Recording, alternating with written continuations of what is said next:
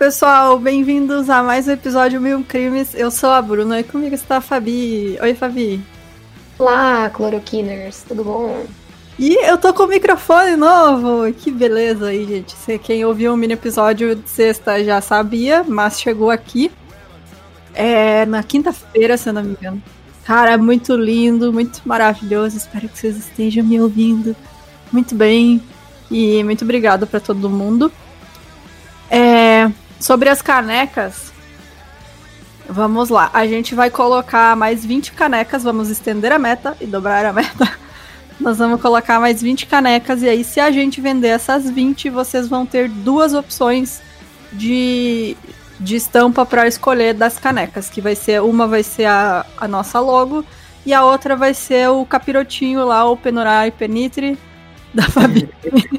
Então, se a gente vender essas 20, vai ter essa opção de vocês escolherem na hora que vocês mandarem o endereço pra gente, que a gente vai pedir. Aí vocês coloquem lá a opção 1, opção 2, mas enfim, a gente vai avisar todo mundo. Mas fiquem de olho que a gente já vai. Acho que amanhã, quando sair esse episódio, a gente já arrumou, né? Vamos ter vergonha na cara. Tem algum recado, Fabi? Pessoal, estou querendo fazer é, o canal do Mil e Um Crimes mesmo, o canal do YouTube, né? A gente já tem um vídeo lá. Só que assim, agora na quarentena não tem é, muito recurso, né? A gente tem só eu, minha cara e meu quarto fazer. O que, que, vocês acham? A gente deveria fazer o, os vídeos do canal? Me avisem, deixem nos comentários aí a opinião de vocês, porque dependendo a gente faz, dependendo a gente não faz. Mas é isso. Mas você tem que prometer que vão assistir. É, tem que ter audiência, porque, né? Pra gente se animar. É, hoje é segunda-feira, né? O programa vai sair na terça. Então hoje, você que tá ouvindo, lá no meu canal, no meu canal não, no meu Instagram, toda terça tem um. Eu comecei um programinha da quarentena que chama Círculo Cromático. Em cada programa eu falo com um colorista de quadrinhos então, se vocês quiserem assistir, é às nove da noite lá no meu Instagram, arroba porrafabi. Aproveitando, falando de lives, uh, eh, para quem não tá acompanhando o nosso Insta, você deveria, porque a gente posta todas as coisas por lá. É, eu tô fazendo lives de joguinho no nosso canal no YouTube, também para movimentar um pouquinho o YouTube, já que estamos aí, né? Vamos fazer mais isso. E geralmente na quarta ou quinta-feira, fiquem ligados. Geral, acho que eu tô fazendo mais na quinta, lá pelas quatro da tarde, mas eu aviso no Insta, lá pelo. ou de manhã ou de meio-dia, mas eu aviso antes. E tá sendo bem legal. E é isso. Tem mais alguma coisa? Não, pra mim, bora pro episódio, que esse episódio, tem, gente. Antes chocante. tem as. Tem os agradecimentos antes, que são. Uhum a Samantha Garcia, o Lucas Castro, a Andriara Claudina e a Alana Zamberlan. Muito, muito, muito obrigada, gente. E se você não sabe, quem apoia com mais de 15 reais mensais pode ouvir a gente gravando ao vivo toda segunda-feira às 11 da noite no nosso Discord. Se você fez esse apoio de mais de 15 reais, entra no nosso servidor e aí lá vai ter as regras, nas regras como você faz para ter acesso a área de apoiadores. Você que é, já é apoiador com um mínimo de 15 reais, você tem que mandar pra gente o seu nick no Discord pra gente conseguir te colocar na gravação. É, e outra coisa, muito obrigada aí todo mundo que tá é, apoiando o programa, mesmo que seja lá, né, no. Meu, um realzinho já, a gente agradece demais mesmo, assim, vocês são incríveis. Uhum. É, e a partir de um realzinho você já recebe a nossa newsletter semanal. E aproveitando, falando, ó, ó, duas coisas, cara, que a gente esqueceu de falar. Um, que no outro episódio eu ia falar, eu falei que eu ia te dar parabéns antes de começar a gravação e não te dei parabéns, né?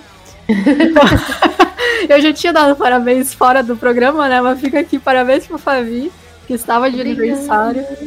É, e outro também é um agradecimento para Maite, que acabou saindo da, da produção do 1001, mas a gente agradece de coração sempre, que ela ajudou bastante e sempre vai ser bem-vinda para voltar. Ela Exato. acabou saindo por é, questões é, particulares mesmo de trabalho dela. brigou, na verdade. É, não foi, foi nada, nada grave. Tadinha, cara. A Maite é uma querida, velho. Ninguém que briga com ela. Ela tem um blog lá, o Final Girl, se vocês quiserem conhecer também, é super legal. Mas é porque a gente ela tá trampando muito, então ela não tinha muito tempo para dedicar ao mil e um, mas é isso, gente. A Maitê acontece. ama ela. Isso aí, então vamos pro caso de hoje, que é horrível. Mais uma vez, né? Vocês não, não nem se recuperam, cara. De semana passada já tem um terrível também. A gente, é. Então, a gente vai ter que gravar uns mais leve, né? Pra galera dar mais parecida. Mas por enquanto não. Então, bora lá, gente, por causa de hoje.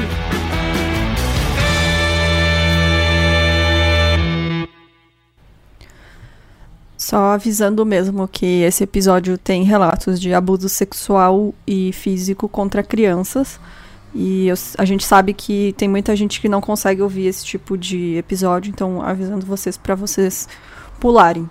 E é isso.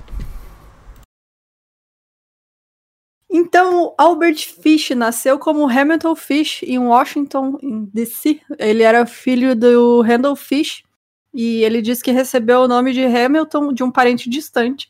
O seu pai era 43 anos mais velho que sua mãe. Ah, cara, que beleza, hein? Nossa. Eu aqui reclamando que tem um boy lá de 20. Gente, a gente fica batendo papo aqui no, no Discord antes de entrar, né? No, antes de começar a gravação. E aí eu tava falando lá de um boy que tinha 26 anos, que eu tava querendo dar umas conversinhas nele. E eu me achando mais velha aqui. Então, você pensa, para pra pensar, né? Tem casos muito pior. Então. é, o Fish era o filho mais novo e ele tinha três irmãos vivos, que eram o Walter, a Anne e o Edwin Fish. E ele queria ser chamado de Albert, assim como seu irmão que faleceu, e também queria escapar do apelido de Ham and Eggs, que em tradução é presunto e ovos, que foi lhe dado em um orfanato no qual ele passou muitos seus primeiros anos. É, muitos membros da sua família tinham doenças mentais e um dos parentes sofria de mania religiosa. O seu pai era capitão de um barco de pesca, mas em 1870 ele trabalhava como fabricante de fertilizantes. Ele morreu de ataque cardíaco na estação da Sexta Rua da Ferrovia da Pensilvânia, em 1875, em Washington. E a mãe do Albert, então, colocou ele num orfanato, onde ele era frequentemente açoitado e espancado. E aí ele acabou descobrindo que, na verdade, ele gostava de tudo isso, gostava de apanhar, de dor, e os espancamentos muitas vezes lhe davam ereções, que fazia com que os outros órfãos provocassem ele. E claro que ele ia ficar muito feliz, né, cara? Ficar cada vez mais feliz porque ele tava sofrendo. Eu não sei o que dizer, apenas sentir. Porque, tipo, então, eu acho que tudo bem você gostar de sentir dor, não tem problema, né? Tá, até aí, tudo certo. Se é um adulto consciente do que Exato. você tá gostando, né? Não é uma criança que tá ficando Exatamente. com ereção ao ser espancada no orfanato. Pois é. é. Eu acho que é, é. Não sei, será que é um negócio que é tipo. Sei lá, é uma coisa que a pessoa ela desenvolve, ou será que é uma coisa que ela. É, sei lá, já nasce assim? Não sei, é, é uma, um assunto interessante, né? Também não sei. Mas no caso dele, ele amava aquilo. E naquela época, né, batiam em criança igual bater em cachorro, que era a mesma coisa. E então, ainda mais no orfanato, né, que não tem família para defender a criança, então eles eram educados na base da porrada, que a gente vai ver que não resolveu nada. Sim, Piorou, e, inclusive. Inclusive, nessa época, criança era conhecido como força de trabalho, né? Tipo, Exato. Não era um filho. Ah, eu vou, não quero ter um filho para criar ele, amar ele, não sei o quê. Não, eu quero ter um filho porque eu preciso de mais gente para cuidar das minhas vacas aqui na minha fazenda, sabe? É. Para levar o negócio da família, enfim. Bom, em 1879, a sua mãe conseguiu um emprego no governo e ela pôde voltar a cuidar dele. No entanto, suas várias experiências antes disso, né, no orfanato, tinham afetado ele. Ele iniciou um relacionamento homossexual em 1882, aos 12 anos, com um garoto que era operador de telégrafo. Os jovens também introduziram fish em prática como bebê urina e coprofagia. Eu não sei o que é coprofagia. É comer cocô durante o. É comer cocô? Ah, não sei, deixa eu ver. Coprofagia, acho que é assim. Vou botar. Albert Cup, né? É, é assim, é comer cocô. Ah, tá. Que bom, né? Que saudável. Tá. Então, é isso aí, cada um com seus gostos, né? Mas ele tinha sido introduzido a isso, né? E, enfim. E ele começou a visitar banhos públicos, né? Onde ele podia ver os meninos se despirem e passou grande parte dos seus fins de semana nessas visitas, né? Então, ele era o famoso manja-rola, né? É, uma coisa é que ele tinha 12 anos e ele aí se relacionava com um cara que já era mais velho, que já trabalhava, né? E era muito para ter uma proteção, porque como ele morava, ele morava praticamente na rua, na verdade, ele vivia o tempo todo por aí. E aí você é muito vulnerável, né, quando nessa idade na rua, e aí ele acabava se envolvendo com esses caras mais velhos para ter uma pelo menos uma proteção também, né? E é aquilo, né? Ele acabou aprendendo ali que a, a moeda de troca dele era o sexo, né? Era sexo. Uhum. E aí, em 1890, ele foi para a cidade de Nova York e aí ele se tornou garoto de programa. Ele também diz que começou a estuprar meninos, um crime que ele cometia, que ele continuava cometendo, mesmo depois que a sua mãe tinha arranjado um casamento para ele. Então, ela fez ele casar, tipo, combinado, né? Mas mesmo assim ele continuava, né? Mesmo porque nessa época você ser homossexual era considerado uma aberração, né? Uhum. E em 1898 ele já era casado com uma mulher que era nove anos mais nova. E eles tiveram seis filhos: Albert, Anna, Gertrude, Eugene, John e Henry Fish.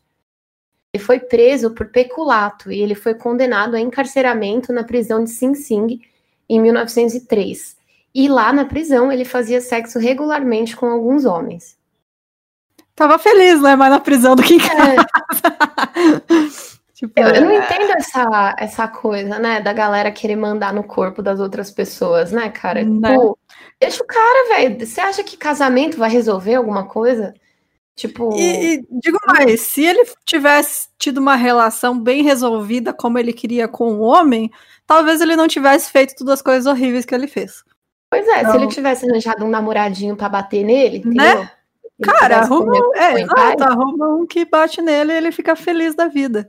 Não. É, cara, e ele tinha umas brincadeiras assim. Não chega a ser abuso com as crianças, mas ele se excitava brincando com as crianças. Hum. Então, tipo, é, o Last Podcast on the Left tem vários episódios sobre esse caso, já indicando para vocês ouvirem, que é bem completinho. E eles falam que ele fazia umas brincadeiras, tipo, as crianças descer escorrega nas costas dele, sabe? Ele ficava, tipo, uhum. agachado assim, as crianças desciam arranhando ele, enfim. Ou, tipo, ele fazia brincadeira de quem perdia apanhava, tipo, tomava paulada na mão. Uhum. E ele amava, sabe? Ele perdia de propósito e ele ficava excitado brincando com as crianças, tipo. É, aí eu acho que é, é abuso sim, cara. Eu é. acho que isso não, não, é, não, é, não chega a ser físico, né? Mas ele tá tendo a intenção de se gratificar Bem sexualmente, né? Então é, é bizarro mesmo.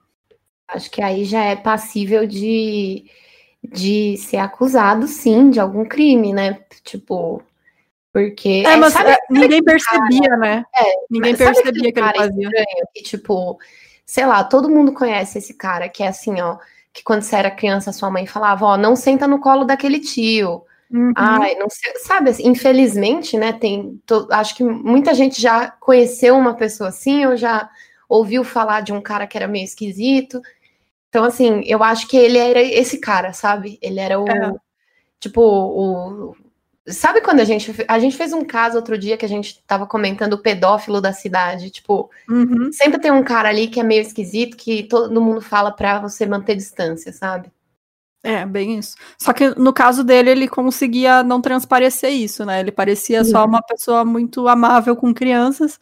E, tipo, até então ninguém sabia de nada, né? Exato. A não ser as que ele abusava, né? Claro. Então, durante 1898, ele trabalhou como pintor de casas e ele diz que continuava molestando crianças, a maioria meninos com menos de seis anos. E mais tarde ele contou sobre um incidente em que um amante o levou a um museu de cera, onde o Fischer era fascinado por uma escultura de bissecção de pênis que estava exposta. A bissecção e... de pênis é quando você corta ele no meio, assim, ó. Isso, é como se fosse uma autópsia na piroca, né? Aí você abre, é, claro, faz quando tá morto, né? pra estudar é. os tecidos ali. Não, não corte sua piroca no meio. Não corte sua piroca, gente. E aí ele, ele viu aquilo no boneco de cera e ficou apaixonado. Ficou, nossa, olha que legal, queria fazer isso. E aí ele desenvolveu um interesse mórbido em castração. Então, durante com um relacionamento com um homem que tinha problemas mentais, que tinha retardo mental, na verdade, isso é um termo técnico, tá, gente? Não falem retardado para xingar outras pessoas. Retardo mental é a pessoa que tem problemas, né? É, não é, sei dizer, não é problema. Esse, Como é que fala? É, eu acho que esse é o, termo usado, mas se alguém souber o melhor termo para usar, é... por favor, manda pra gente. É, deficiência intelectual, na verdade. É Isso, o, perfeito. É, a minha mãe trabalha na PAI e eu não lembro os nomes das coisas. É, Bom, o Fish tentou castrar o cara depois de amarrá-lo, e aí o homem ficou assustado e fugiu, deu sorte. E então o Fish começou a intensificar a sua visita a bordéis, onde ele poderia ser chicoteado e espancado com mais frequência. O Fish ele tem esse caso clássico, né, que é um às vezes a gente consegue muito perceber que alguns serial killers, né, eles atacam é, principalmente pessoas com deficiência intelectual e crianças, né? Uhum. É mais fácil, né, de é. dominar. É. Exato. É, em janeiro de 1917, a sua esposa o deixou para ficar com John Straub, que era um faz-tudo que trabalhava com a família. E após essa rejeição, o Fish começou a ouvir vozes, por exemplo, é, uma vez ele se envolveu em um tapete explicando que ele estava seguindo as instruções do apóstolo João. Então, Começou, tipo, já, já aí ele já estava despirocado de vez, já não bastava apanhar, né? Querer ficar feliz, cortar o pinto fora. Ele queria, sei lá, ele começou a ouvir vozes. E aí não é uma combinação muito boa, não, porque a pessoa já está perturbada nossa, a voz não vai falar para ela ser uma pessoa boa, não, né? Nunca. A voz não vai dizer, oh, meu, vai lá ajudar a velhinha a atravessar a rua, não. Vai é falar... É sempre, não, é sempre uma voz falando, tipo, é corta a cabeça dessa criança. Exato. É, enfia o seu pinto no crânio. É, nunca é uma coisa boa. Foda, velho. Foda, foda. Bom, em 1910, o Fish cometeu o que pode ter sido o seu primeiro ataque a vítima era uma criança chamada Thomas Baden em Wilmington, Delaware. Depois, ele esfaqueou um garoto com deficiência intelectual por volta de 1919 em Georgetown, Washington, D.C. Consistentemente, muitas de suas vítimas. Ah, aqui é o que eu falei. Eu devo ter uhum. falado porque eu escrevi o roteiro, né? Aí... muitas de suas vítimas seriam portadores de deficiência mental, intelectual, né? Ou afro-americanos, porque ele ach, acreditavam que era vítima, eram vítimas muito mais fáceis de atacar e que ele não as, a, não as deixaria escapar, né? Mesmo porque é, os afro-americanos, eles nessa época não tinham nenhuma credibilidade, né? Então, tipo assim, ninguém liga se você matar uma pessoa preta, eles se importam é. se você matar uma pessoa branca. Uhum. E geralmente nessa época também é, eles eram de classe social mais baixa, né? Então, Sim. Então, tipo, já é uma criança pobre, a polícia já não dá muita bola. Uma criança pobre e negra, nossa, aí sim é que eles não estão nem aí, né, cara? Tipo, ele, e eu, os, os assassinos sabem disso. Por que, que eles vão atrás de prostituta para matar também? Exatamente. Porque a polícia não tá nem aí para elas. Né? Eles escolhem já vítimas que eles sabem que não vão ser é, ter a justiça por elas, né? Bom, em julho de 1924, o Fischer encontrou Beatrice Kiel, de 8 anos, brincando sozinha na fazenda dos seus pais em Staten Island. Ele ofereceu-lhe dinheiro para ajudar ela a procurar por Rui Barbo nos campos vizinhos.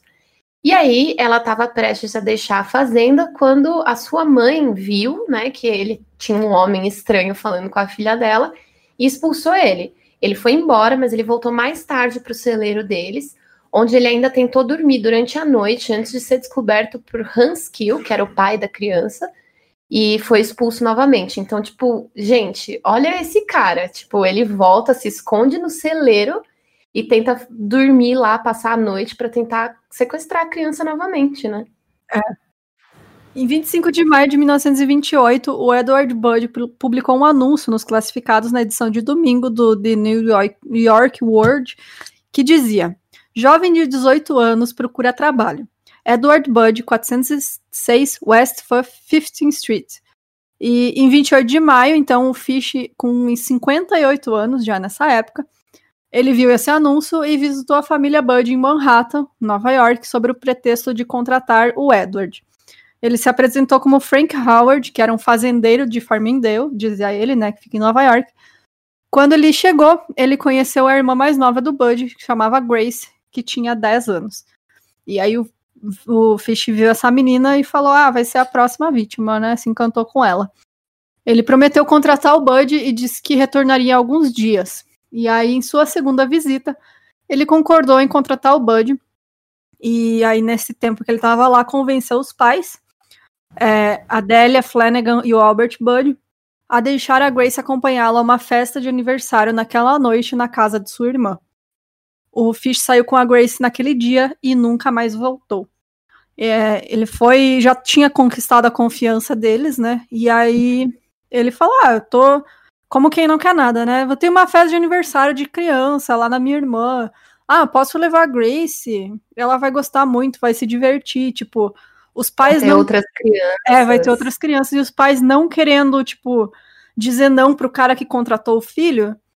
Ah, não, pode ir, né? Pode ir. Ele se vestia muito bem, ele parecia muito educado e deixaram a menina ir com ele. Nunca que eles iam imaginar, né? E aí ele fez coisas horríveis com essa criança. Pois é. é. É, outra coisa que vale comentar é que ele como a gente falou, ele gostava muito de se automutilar, né? Ele tinha uma mania de enfiar agulhas no próprio corpo. Só que ele enfiava. Ele, na verdade, ele enfiava agulhas no períneo, né? Que é aquele, aquela pelezinha entre o fiofó e o saquinho, né?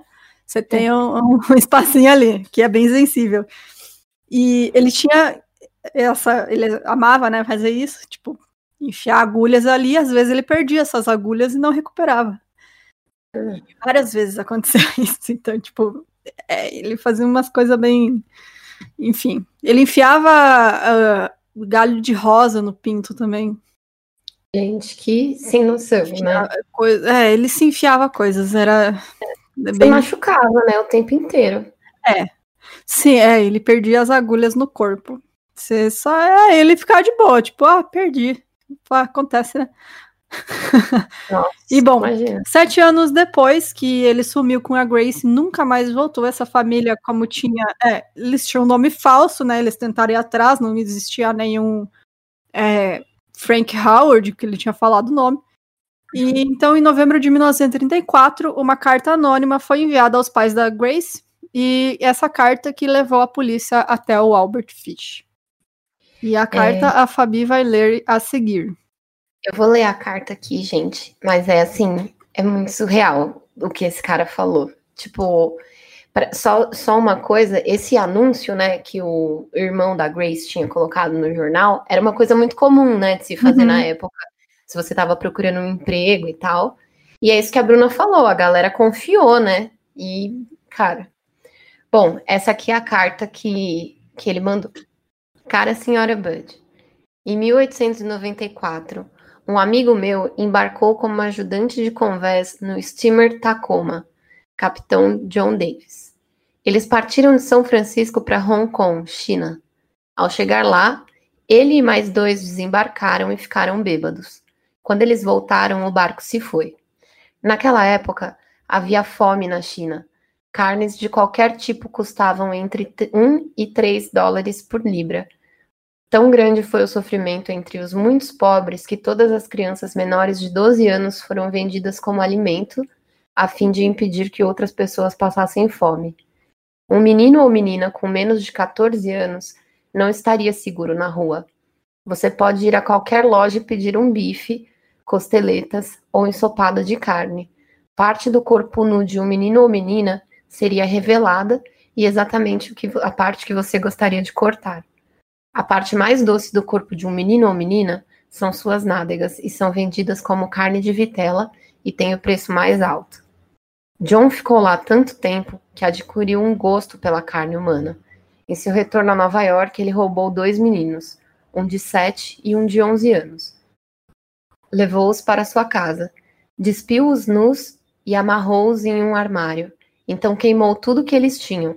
Várias vezes, todos os dias e noites, ele os espancava, torturava, para deixar sua carne boa e macia. Primeiro, ele matou o garoto de 11 anos, porque tinha a bunda mais gorda e, claro, a maior quantidade de carne. Todas as partes do corpo eram cozidas e comidas, exceto a cabeça, ossos e tripas. Ele foi assado no forno, cozido, assado e frito. O garotinho foi o próximo, seguiu o mesmo caminho.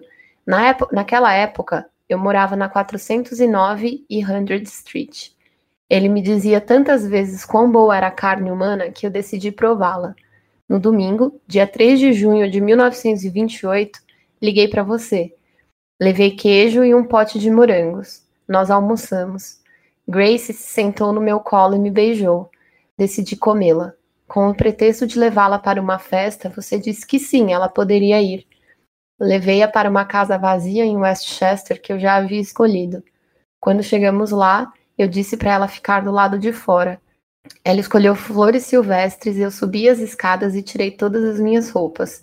Eu sabia que se não o fizesse, o sangue dela as mancharia. Quando tudo estava pronto, fui até a janela e a chamei. Então eu me escondi, me escondi em um armário até que ela estivesse no quarto. Quando ela me viu totalmente nu, começou a chorar e tentou correr escada abaixo. Agarrei-a e ela disse que contaria à sua mãe. Primeiro eu a despi. Como ela chutou, mordeu e arranhou, eu a sufoquei até a morte. Depois a cortei em pequenos pedaços para que eu pudesse levar a sua carne para o meu quarto. Cozinhei e comi. Que doce e tenra sua pequena bunda foi assada no forno. Levei nove dias para comer o seu corpo inteiro. Eu não a fodi como poderia se eu desejasse. Ela morreu virgem. É. É muito pesado. Cara, é, muito é e, horrível. Assim, ele com, e olha como ele é cruel, né? Ele começa contando uma história do cara que ele conheceu, da história da China. É, justificar o que, que ele fez, né? Tipo. Ele vai que. E que cara, também eu acho que isso aí é Miguel dele. Que isso não, aí, isso na não real, é, não aconteceu. Assim, o, o Fish, ele era um mentiroso compulsivo, né? Então, assim, uhum. muitas coisas dessa carta são mentiras. Por exemplo, é, esse negócio aí do cara da China, não sei o que era mentira, tipo, ele foi inventou, ele inventou uma narrativa, né? Inclusive, uhum. essa, eu não sei se está mais para frente, não lembro agora, mas quando ele fala que ela morreu virgem, é mentira, ele estuprou ela antes uhum. de matar. É. Então, é. Ele também fazia muito de, tipo, pegar os anúncios que tinha bom, e tinha várias mulheres, né, também que anunciavam, ah, solteira procurando marido, enfim. E, cara, ele pegava e mandava carta xingando as pessoas, sabe? Ele, ele adorava fazer isso, adorava. Então, ele gostava mesmo de xingar as pessoas, fazer elas se sentirem mal. E tu percebe nessa carta mesmo como ele gostava de fazer isso, porque isso aqui é uma tortura pra mãe, né? Uhum. Porque, cara, sete anos esperando notícia da filha, que, claro, ela, obviamente, ela deve pensar já que a filha morreu porque não voltou mais, mas nunca que ela ia imaginar tudo isso, né? E aí o cara já querendo torturar a mulher, sete anos depois vai saber se ela já, tipo, ah, já tava ok, né? Vou, não vou mais ter minha filha de volta. E aí chega uma carta horrível dessa, é. com, contando detalhe o que, que aconteceu. Então, tipo, ele é, ele é, assim, o pior dos pior do ser humano. Sim. E a senhora Bud, ela era analfabeta e ela não sabia ler a carta. E aí então ela pediu para que o filho lesse. O Fish depois admitiu ao seu advogado que ele na verdade estuprou, estuprou a Grace. Como ah, a Fabi é, comentou, eu... ele, ele mentiu até nisso. É, ele era um mentiroso compulsivo e, no entanto, é, isso pode ser falso. Então, né, várias coisas da carta podem ser falsas. Ele tinha dito à polícia, quando perguntado, que nunca lhe passou pela cabeça estuprar a garota. Mentira, cara, porque Mentira. foi a primeira coisa que ele pensou quando viu ela. Com certeza. Com certeza, com certeza. É, a carta foi entregue em um envelope com um pequeno emblema hexagonal com as letras NYPCBA. Era a sigla para Associação Benevolente do Motorista Particular de Nova York. E um zelador dessa empresa disse à polícia que ele tinha levado alguns dos artigos de papelaria para sua casa, mas deixou em seu quarto na pensão onde ele morava quando ele se mudou. Então a proprietária da pensão disse que o Fish tinha saído daquele quarto alguns dias antes. Ela disse que o filho de Fish lhe enviou dinheiro e ele lhe pediu que ela segurasse seu próximo cheque. William F. King, que era o investigador principal, esperou do, do lado de fora do quarto até que o Fish voltasse para buscar o cheque. E aí ele concordou em ir ao quartel-general para interrogatório, mas na porta da rua se lançou sobre o King com uma navalha em cada mão. O King desarmou o Fish e levou ele para a sede da polícia. Ele não tentou negar o assassinato da Grace, dizendo que pretendia ir à casa para também matar o Edward Budd, que era o irmão da Grace. Então ele já foi lá na intenção de matar o menino, né? Uhum. O adolescente, mas quando viu que tinha uma vítima mais fácil, né? Que era a Grace, que era uma criança, ele mudou de vítima. Exato. E foi isso. E bom, uma criança chamada Billy Gaffney estava brincando no corredor do lado de fora do apartamento de sua família no Brooklyn, com seu amigo Billy Beaton, em 11 de fevereiro de 1927. Os dois meninos desapareceram, mas o amigo foi encontrado no telhado do prédio. Quando perguntaram para ele o que, que aconteceu com o amigo dele, né, o, o Billy, é, o Beaton disse que o bicho-papão o levou, que é o, o, que as crianças acabam falando, né, quando elas são. É, quando elas são confrontadas, elas são confrontadas assim com né? Tipo, ah, o que, está acontecendo aqui? Quem que é esse louco? Elas acabam falando, ah, é elas inventam uma criatura. É porque às vezes ela não lembra do, das feições, né? E uhum. não é como um adulto que vai falar, ah, não, não lembro, não vou conseguir reconhecer. Ela vai inventar aquele monstro na cabeça dela que subiu, sumiu com o um amigo, né? Uhum. A, a, imaginação da criança vai preencher aquele vazio que é que tá nas feições da pessoa, que ela não lembra. Bom, inicialmente, Peter Kudzinowski era suspeito do assassinato do Billy. Então, Joseph Meehan, um motorista de carro do Brooklyn, ele viu uma foto do Fish no jornal e identificou ele como o homem que ele viu em 11 de fevereiro de 1927, que tentava acalmar um garotinho sentado com ele num carrinho. O, esse carrinho é aqueles carrinhos de, de criança mesmo, sabe? Uhum. E o garoto, ele não estava com blusa e ele chorava chamando a sua mãe. E era enquanto ele era arrastado por esse homem.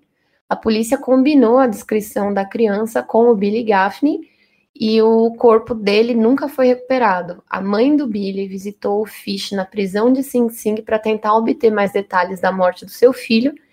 E foi quando o Fish conversou o seguinte. Gente, é mais uma parte pesada, então é. é. Vamos lá. Eu o trouxe para o depósito da Avenida Hiker. Há uma casa abandonada não muito longe de onde eu o capturei. Eu levei o garoto para lá, deixei ele nu, amarrei as mãos e os pés e o amordacei com um pedaço de pano sujo que peguei no lixo.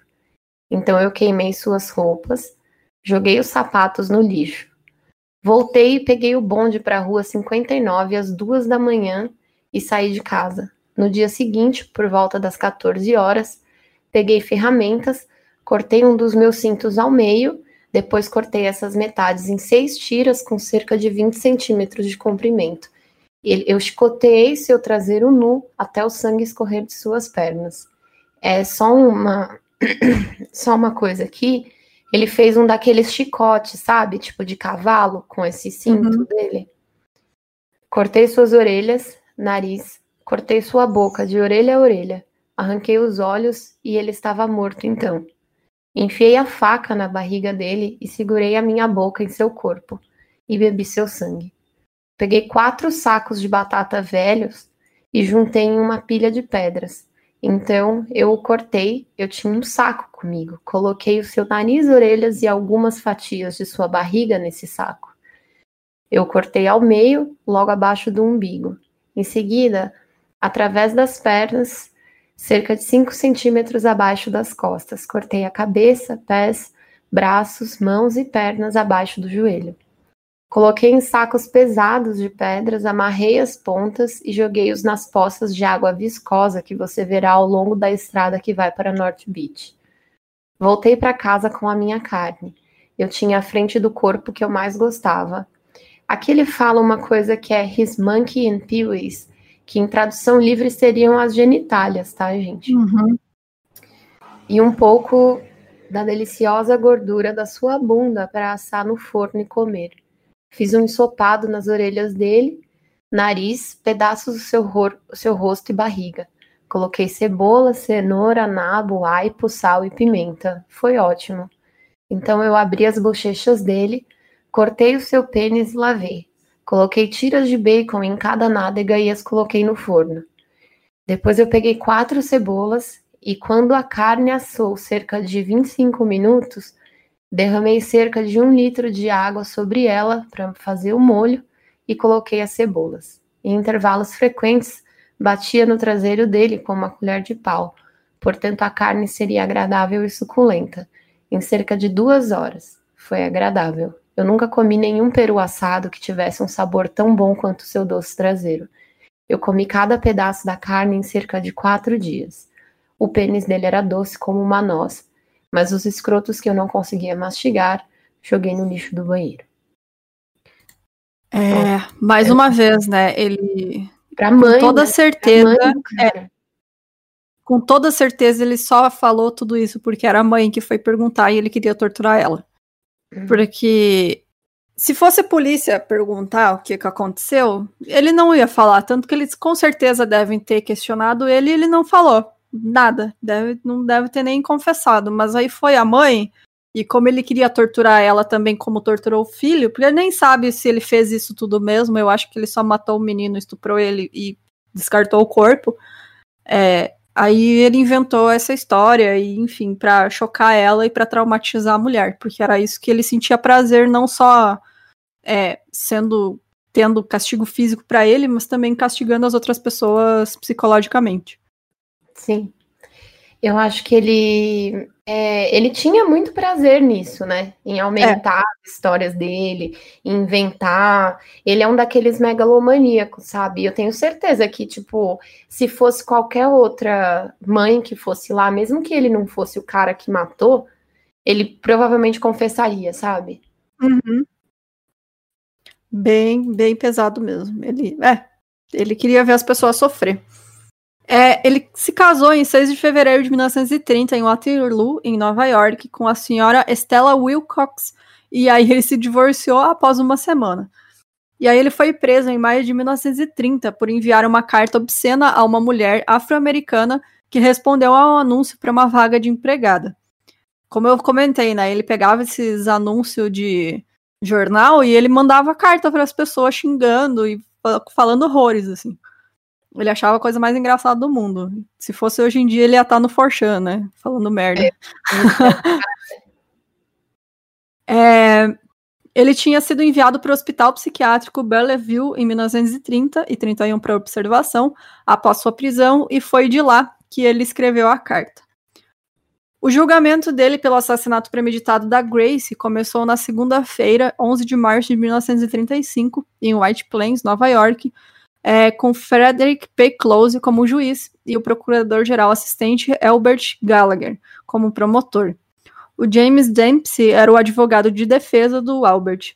O julgamento durou 10 dias. O Fish alegou insanidade e disse que ouviu vozes de Deus dizendo que era para matar crianças. Óbvio, ah, ok, né? O que, que não vai falar para não, pra não ficar culpado, né? É, vários psiquiatras testemunharam sobre os fetiches sexuais do Fish, que incluíam coprofilia, urofilia, pedofilia e masoquismo. Mas houve comia, merda, é, comia, comia merda. merda, tomava xixi, abusava de criança e se batia, né? E batia nos outros. É, houve discordância sobre essas atividades significavam que, era, que ele era louco ou não.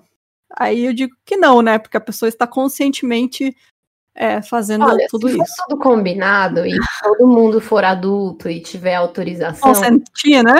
É, qual, qual, Só ter consentimento. O problema é seu, não tem problema. Agora. Cara, né? vai para uma boate de BDSM, porra. Que, que sabe? Vai, procura gente que quer fazer isso também, não tem Mano, problema na nenhum. Na internet tem tudo. Tudo. Você quer procurar? Você quer uma. Você vai achar Patrícia, cara. Não tem o caso do cara que anunciou no jornal se alguém queria ser vítima de canibalismo para ele? Uma Foi pessoa na internet. Exato. E apareceu um Foi cara. na Alemanha. E ele falou: é. Não, eu quero, pode ser eu. Tá vendo? Foi na Alemanha, é o canibal de Frankfurt, se eu não me engano. É, Mas... A gente. Não sei se a gente fez esse caso, né? Ainda não. Não sei se vai, a gente pode fazer um dia dele. Acho que dá um mini, né? É, dá um mini sim. Mas assim, é aquilo, cara. Se são dois adultos consentindo, cara. Exato, porque criança, adolescente não pode consentir, já começa aí, né? Não vem com essa de ah, adolescente diz que sim e o adulto aproveitou. É. Não existe isso. Adolescente não consente. Então, se são pessoas adultas, conscientes e consentiram, tudo é válido. Vocês que se virem. Assim, adulto depois dos 30, tá? Não vem com falar bosta pra mim, não, que eu, ó. ó. Olha a véia, olha a véia se mostrando é. aí as véias. Ai, na minha época. Esses dias o marido da minha amiga tava falando. Eu tava falando com ela, e aí ele virou e falou assim. Porque tem um filme novo aí na Netflix, né? O Old Guard, né? Que uhum. Tem, ele é dirigido por uma mulher negra, então não tem aquele meio gaze, não tem um. Sabe assim? Tem, uhum. tipo, é um filme super legal. Não tem as mulheres lá de bunda pra cima só pros caras olhar, entendeu? E aí a gente Sim. tava conversando, falando que a gente adorou e tudo mais. E aí o marido, e a gente falou, ah, que tem um monte de macho falando merda, né, desse, desse filme. Aí o marido da minha amiga ouviu a gente conversando, ele virou e falou assim, é, homem não pode ter opinião, é? Aí eu já virei e falei, não, não, não, não pode não. Não, não, pode. A gente vai receber muita mensagem xingando. Toda vez, cara, a gente fala mal de homem, sempre vem os caras mordidos. Ai, gente, fala mais. Choro é livre. Não, não, ninguém tá Ai, é que a misandria é a alegria. Nem todo homem, como diria a Chile. Nem todo homem. Ai, gente, se você acha que você não faz, é só não servir o chapeuzinho, né? É isso aí. Exato. É, tipo assim, é aquele papo, né? Tipo, se a gente tá falando aqui, ó, de um grupo específico, né? No caso, homens.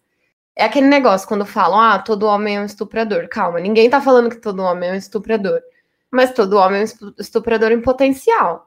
Ou seja, se eu estiver andando na rua e um cara estiver passando por mim, ele pode ser a pessoa mais legal do mundo, mas eu não sei. Eu não conheço. É, a gente, né, na nossa posição, a gente não sabe. Exatamente. É, é pesado, né, gente? E assim, se você. É, não... é foda, gente se você não se encaixa né, nesse grupo de homem abusador e tudo mais, então por que, que você está defendendo os outros? Por que, que você está é, falando, ai não, mas... ofendido. É que é. nem, tipo, quando uma pessoa negra fala, tipo, ah, porque todo branco é racista também. É a mesma lógica, né? Eu não vou me ofender porque eu sei que é real, cara. A gente cresce numa sociedade racista, a gente internaliza essas coisas, a gente tem que tá, estar tá o tempo inteiro se policiando para não reproduzir. E, e, eu não fico ofendida quando falo isso, porque é óbvio, é verdade. Então, tipo, é, se aplica também. Se eu consigo fazer isso, a gente você consegue, né? Mas ego de homem é difícil, né? A gente entende. você já volta É Bom, sempre, mas... Às vezes eu falo assim, tipo, de gaúcho, né? Quando eu falo assim, tipo. Ai, é tudo uma merda, gente. tipo assim, gente, eu sou de São Paulo e as meninas do podcast, elas são do Sul, né? E aí, às vezes, eu falo assim, ah, você é gaúcho mesmo? Fala três músicas do Hitler aí. Então, e, tipo assim, Santa e, Catarina com SC, é, fascista com SC de Santa Catarina, né? É. e tipo Ai. assim, não tô falando que, gente, todo gaúcho é nazista, sabe? Relaxa. Tipo, mas a gente sabe que a maioria vem dali, entendeu? Tipo, é. tem uma galera ali. A gente não assim, é, a gente a, a entende porque sabe Exato. que muita gente é, né? Então... Exatamente. Tipo, por exemplo, as meninas aqui do podcast, elas não ficam ofendidas, e muito menos. E quando eu falo assim, ó, que o paulista tem que acabar? Porque paulistano, velho, não dá, né? Ninguém aguenta mais o paulistano. E eu sou paulistana, é. e eu entendo que, tipo assim, ó, é, é muito. Tudo acontece aqui, tipo, os outros estados acabam ficando sem. É, tem um monte de artista foda nos outros estados que acabam perdendo relevância por causa de é, paulistano idiota, entendeu? De empresas que só contratam gente de São Paulo. Então, assim, quando eu falo que todo paulistano tem que acabar, porque se acha, é, calma, gente, tá tudo bem, não é? a gente vai ser cancelada nesse programa. A, ver, a, verdade é que tem que separar o Sul e o São Paulo e a gente pede asilo pro Nordeste, um asilo político para eles aceitarem a gente lá. Por favor, gente, me aceitem. E aí, Nordeste. O resto que se foda o Sul e São Paulo, ó, deixa se virar ali e a gente fica no melhor país, que é o Nordeste. é, vamos ser cancelados agora, depois desse episódio. Se prepara para as mensagens do sulista puto. É, para reclamar, você tem que ajudar, apoiar a gente, tá? No Catarse, entra lá no. quem, quem apoia com mais de 50 reais pode reclamar no nosso inbox. É, voltando então, a gente já deu risada aqui, vamos voltar para a desgraça, né? porque é. tem que continuar isso aqui. A principal testemunha especialista da defesa foi o Frederick Wertan, que era um psiquiatra com foco no desenvolvimento infantil, que conduziu exames psiquiátricos para os tribunais criminais de Nova York. Ele afirmou que o Fish era louco, e aí outra testemunhas, outra testemunha de defesa foi a Mary Nicholas, é, que era enteada de 17 anos do Fish, ela descreveu como o Fish ensinou ela e seus irmãos um jogo que envolvia conotações de masoquismo e abuso sexual de crianças. É aquele que eu tinha. saudável aí, né? É, que eu tinha comentado, né? Que ele é, fazia bater quem perdia, era um negócio à parte. O júri, mas o júri considerou que ele não era insano e por isso ele era culpado, e aí o juiz condenou ele à sentença de morte. Após ser condenado, Fish confessou o assassinato de Francis X. McDonald, de 8 anos, morto em Staten Island. Francis estava brincando na varanda da frente da sua casa, perto de Port Richmond, em Staten Island, em 15 de julho de 1924. A mãe de Francis viu um velho andando, apertando e abrindo os punhos. Ela passou sem dizer nada e mais tarde o velho foi visto novamente, mas dessa vez assistindo Francis e seus amigos jogando. O corpo de Francis foi encontrado na floresta, perto de onde um vizinho tinha visto Francis e o velho indo na, mais cedo naquela tarde. Ele foi agredido e depois estrangulado com seus suspensórios. Então ele era bem creepy, né? Ele era tipo. Demais, cara. Nossa, ele ficava observando as crianças, ia lá e, e sequestrava, né? É. O Fish foi preso em março. O Fish foi preso em março de 1935 e foi executado em 16 de janeiro de 1936, na cadeira elétrica na penitenciária de Sing Sing. Ele entrou na Câmara às 23h06 e foi declarado morto três minutos depois. Ele foi enterrado no cemitério da prisão de Sing Sing e foi registrado que ele disse que a eletrocução seria a emoção suprema da minha vida. Pouco antes do interruptor ser acionado, ele afirmou: Eu nem sei porque estou aqui. E tá. Ju, quer falar essa parte? É, então, diz a lenda, então, que a execução dele levou mais tempo devido às numerosas agulhas que eram inseridas em suas partes íntimas e que acabaram interrompendo o fluxo de eletricidade, porque é metal, né, gente? Então, ele tinha tanta agulha no cu que que travou deu, a deu, travou a cadeira e ele tava só sentindo um choque, que ele tava amando aquilo, imagina, né? Ele estava sentindo os choques lá e não estava morrendo. Mas só demorou um tempinho a mais. É. Mas muito bem, né? Ele, enfim, o Fish negou envolvimento com outros assassinatos. No entanto, ele era sim suspeito de outros três assassinatos. O detetive William King acreditava que ele podia ter sido o vampiro do Brooklyn, que era um estuprador e assassino que atacava principalmente crianças ali na mesma época. É, não é tem realmente como é. saber, né, quantas vítimas, porque ele só confessou poucas, mas eu acredito sim que ele deve ter matado muito, muito, muito mais que na época, como era mais difícil a investigação, né, e não tinha como saber que foi ele. Ah, eu também acho. Acho que ele com certeza é, tem muito mais vítimas do que ele diz. Mesmo porque um cara nesse nível dele não ia se contentar em matar, sei lá, três pessoas, né? É, com certeza. Não. Do tanto que ele gostava de infligir sofrimento para outras pessoas, ele deve ter matado muito mais gente. Com certeza. Enfim, ele para mim é um dos piores. Nossa, cara. Por tudo que ele fez, né? E tanto esse o gosto dele por tortura, né, das vítimas. É, e torturar não só as vítimas, né, mas a família também, contando Sim. depois do que ele fez, é horrível mesmo. Esse lance dele mandar carta para as famílias, cara, isso é muito sádico, né? É, é horrível.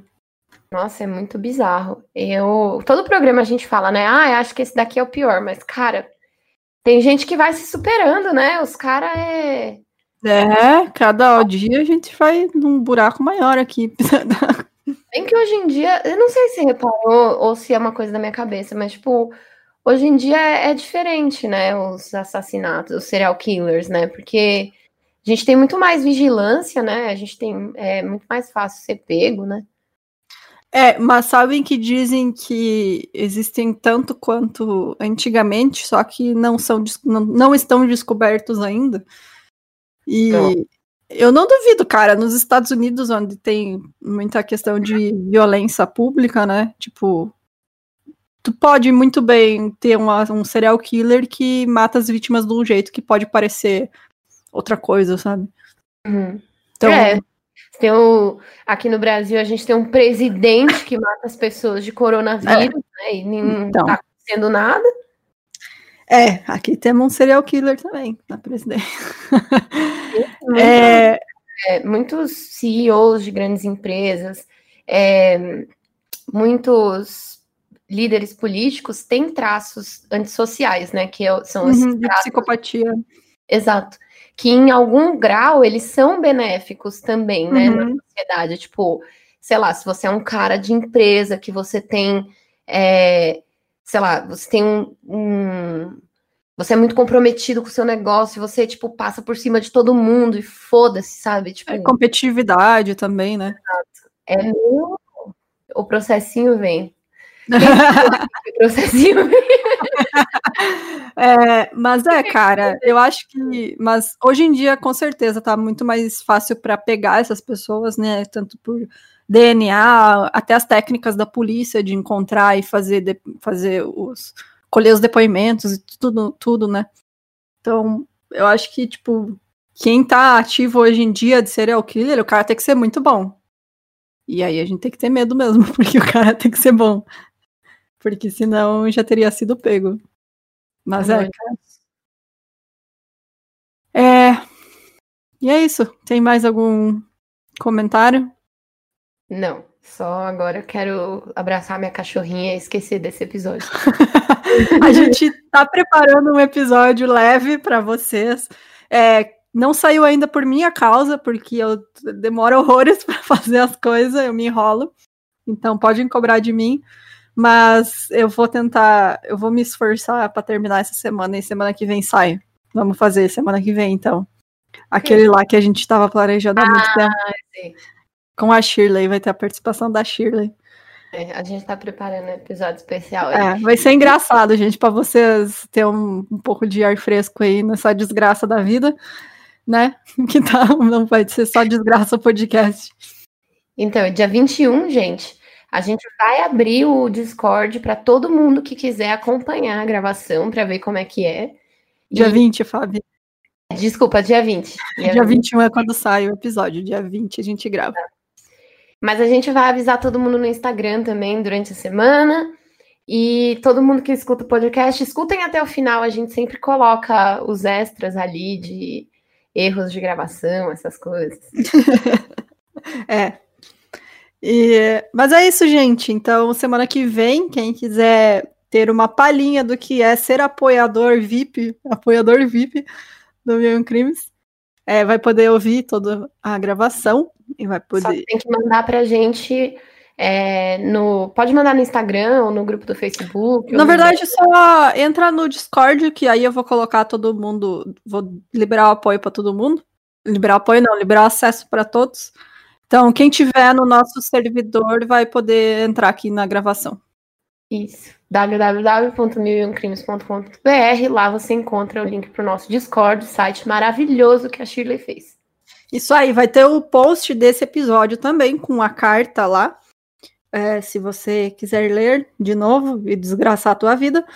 É, vai ter outras informações também, a foto do raio-x das, das agulhas no, no furico dele. E eu acho que eu mil e umas maneiras de falar cu nesse programa, né? Essa foi a lição do dia.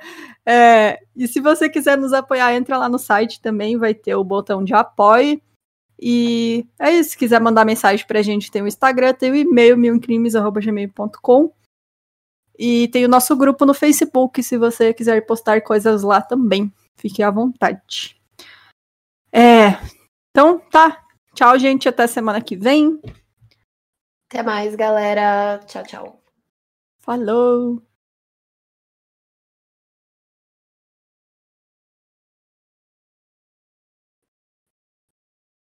Eita, peraí, Pode. gente, que tem um ouvinte pedindo para mandar um beijo no programa. Quem? Peraí. É que no dia do meu aniversário, um, um ouvinte mandou para mim um churros vegano. E aí ele falou assim: ai, manda um beijo para minha amiga, que ela é fã do podcast. Aí eu falei, claro, me lembra na segunda-feira, né? E aí ele não tinha lembrado. Aí ele mandou mensagem agora: Ah, esqueci de avisar o nome da minha amiga, porque eu achei que hoje era domingo. aí eu falei: Fala o nome dela aí, que dá tempo ainda, eu tô gravando. Mas aí coloca isso aqui no extra do final. Uhum. Beleza. Deixa só ele falar, né? Se ele fizesse o favor. Não, deixa pra tu falar no, no fim, então. Não, mas aí você corta essa parte e coloca no fim, não? Ah, vai me dar mais trabalho? É só cortar e colocar no fim. Não é? Ah, não, ah, não, ah, não. É muito trabalho. Não, pode falar, vai, tranquilo. Tô... Ele também não tá falando. Tô né? só ah, sendo tá preguiçosa. Bom, ah, ele tá digitando, peraí, agora ah. ele tá digitando. Maria Eduarda. Maria Eduarda, muito obrigada por dar trabalho para Bruna. Tadinha, cara, nem sabe. Um beijo para você, muito obrigada por ouvir o podcast. E para o Renato Ferretti também, né? Que foi ele que me mandou os churros de aniversário, gente. Eu tava com. Tava de TPM e eu tava sem dinheiro. Aí ele falou assim: pô, é seu aniversário. Me mandou comida de aniversário. Olha que amor. Melhor presente, cara. Muito Melhor bom. presente. Inclusive, inclusive, gente, você aí, ouvinte, que quiser mandar comida pra gente, Grupo onde pagamos o iFood para o Mil em Crimes. Pode fundar lá. Tô só no aguardo. E, bom, é isso. Obrigada por deixar a Bruna trabalhar um pouquinho mais aqui na edição. É, cortar no meio da gravação o agradecimento e botar em outro lugar. Não, não sei onde não. vou botar isso aqui. Se vai ser no não, começo ou no fim. Não sei, ah, vai ser um mistério. É, vai ser um mistério. Mas, ó, a gente tá, foi bem no final do parágrafo. Foi bem, tipo, não é no meio de nada, entendeu? É, tá bom. Tá perdoada.